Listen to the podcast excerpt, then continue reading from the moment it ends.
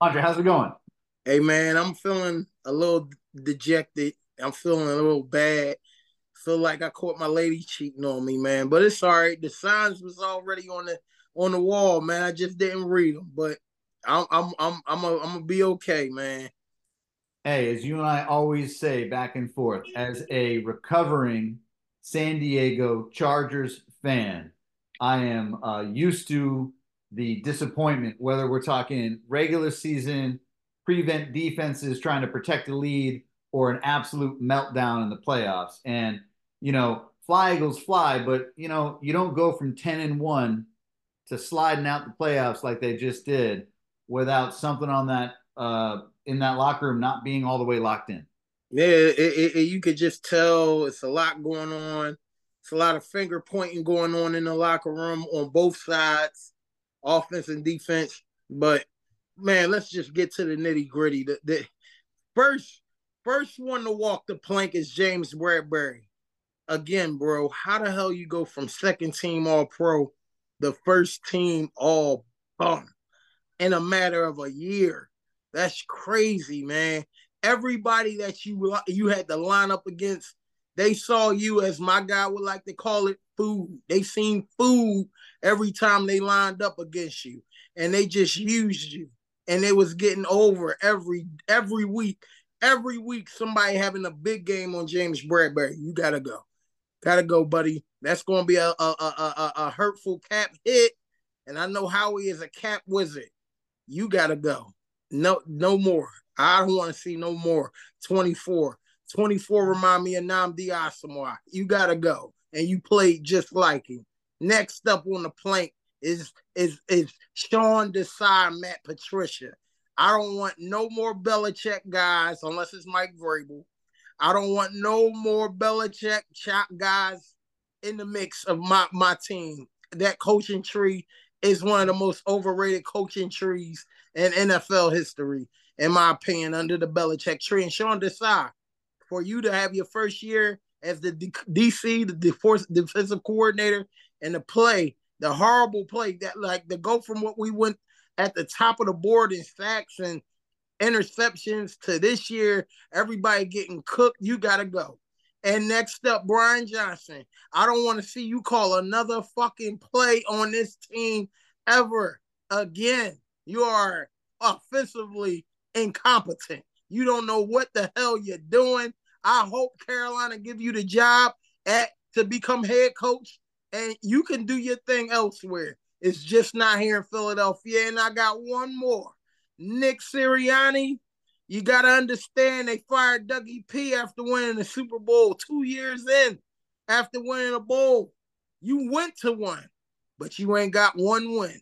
You got to walk the plank too, buddy. Sirianni, you got to go. You got to go. This is all on you, buddy. You made the change for Sean Desai to be replaced by Matt Patricia.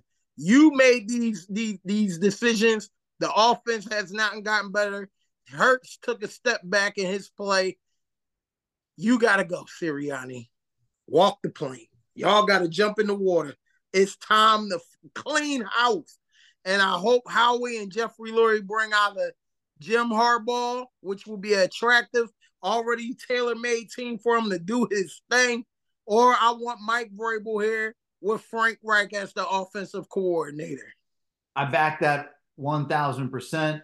You know, uh, people sometimes use that expression, right? Where it's like, oh, okay, sometimes heads got to roll. But like I said, from 10 and 1 to the exit that they had yesterday in the playoffs, if you're the top guy, which Nick Sirianni obviously is, right? It wasn't that long ago that we were all looking at this dude, you know, weeping during the opening of the Super Bowl and pulling on America's heartstrings a little bit and all that kind of thing. Fast forward to today, and yeah, I mean, you're talking about a squad that had a superior offensive line, a superior defensive line, a superior player at the quarterback position. I'm telling you, DeVonta Smith was locked in yesterday. I mean, he was. He wanted it. We saw Heisman Trophy winning DeVonta yesterday, man he was pulling it out. He was pulling it out. And, you know, it's just a shame that a guy like Jason Kelce, who is, I think, going to be a Hall of Famer, that that was his last time putting on the uniform. right? Jason so, Kelce will never have to pay for food ever again in this city. He could go anywhere he want, and he can just enjoy himself in this great, beautiful city of Philadelphia. He is a legend, an all-time great, one of the greatest centers of the decade for sure. He's a, a first ballot Hall of Famer. It was a pleasure to watch you grow from being a rookie into one of the all-time Philly greats. Thank you, Jason Kelce, for all your service. Hey, man, I just hope you stay in the city and stay within Philadelphia, which he will, because he's he's a Philly guy. He's a he's a Philly guy. He's going to be around for a long time, giving his opinions and takes. He might even have a position within the organization in a year or two or a few years from now. So he's a lifer. He's going to be a Philadelphia guy for till to the end. So I, I love Jason Kelce, man. It's just a shame they wet the bed like they did with with, with that being a possibility, man. But thank you for your service, Kelce. Salute to Jason Kelce. Thank you for your service.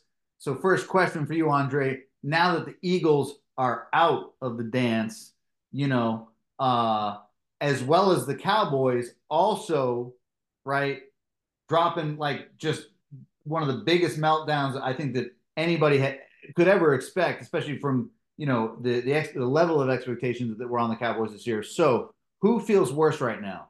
The Dallas Cowboys organization and their fans, or the Philadelphia Eagles organization and their fans?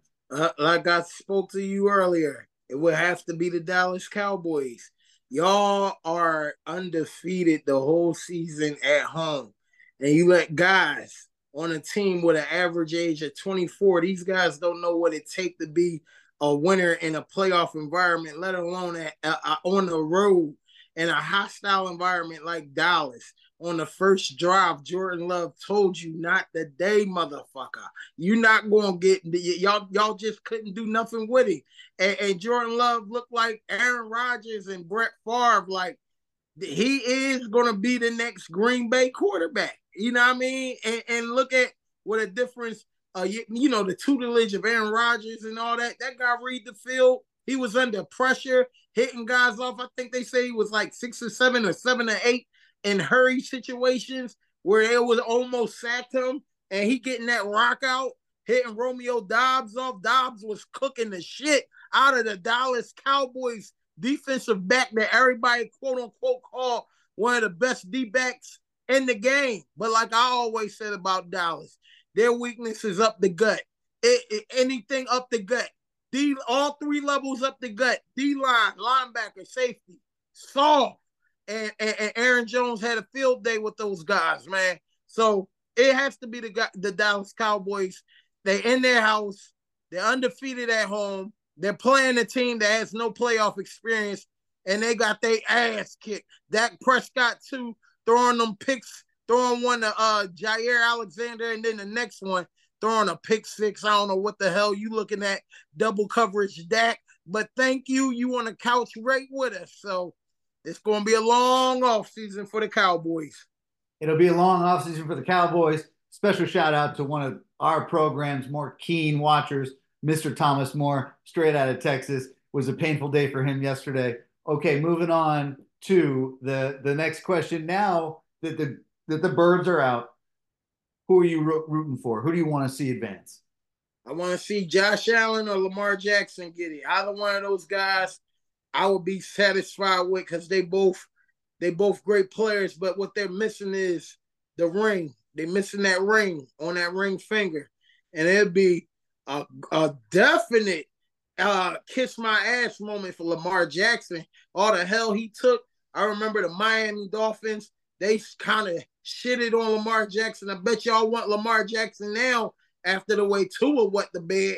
This guy can't win a cold weather game to save his life on five now.